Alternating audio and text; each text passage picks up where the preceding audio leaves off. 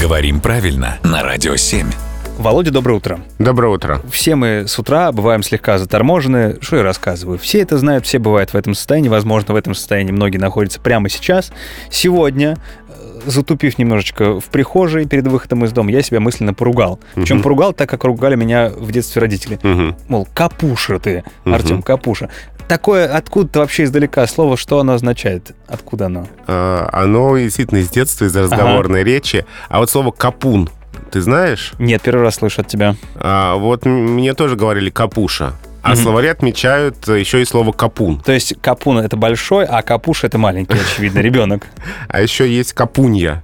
А, Здесь это- гендер тоже выровнен. В Так общем, ш- кто это? это кто все, их- все эти люди занимаются одним и тем же, они копаются. Ага. То есть делают что-то медленно, неторопливо. Я тебе честно скажу, я даже не думал в этом значении. Вот капуш какое-то с- самостоятельное значение в слове копать я там и вообще не Нет, разглядел. нет, чё- что ты копаешься? Ага. И поэтому пишется все это через «о».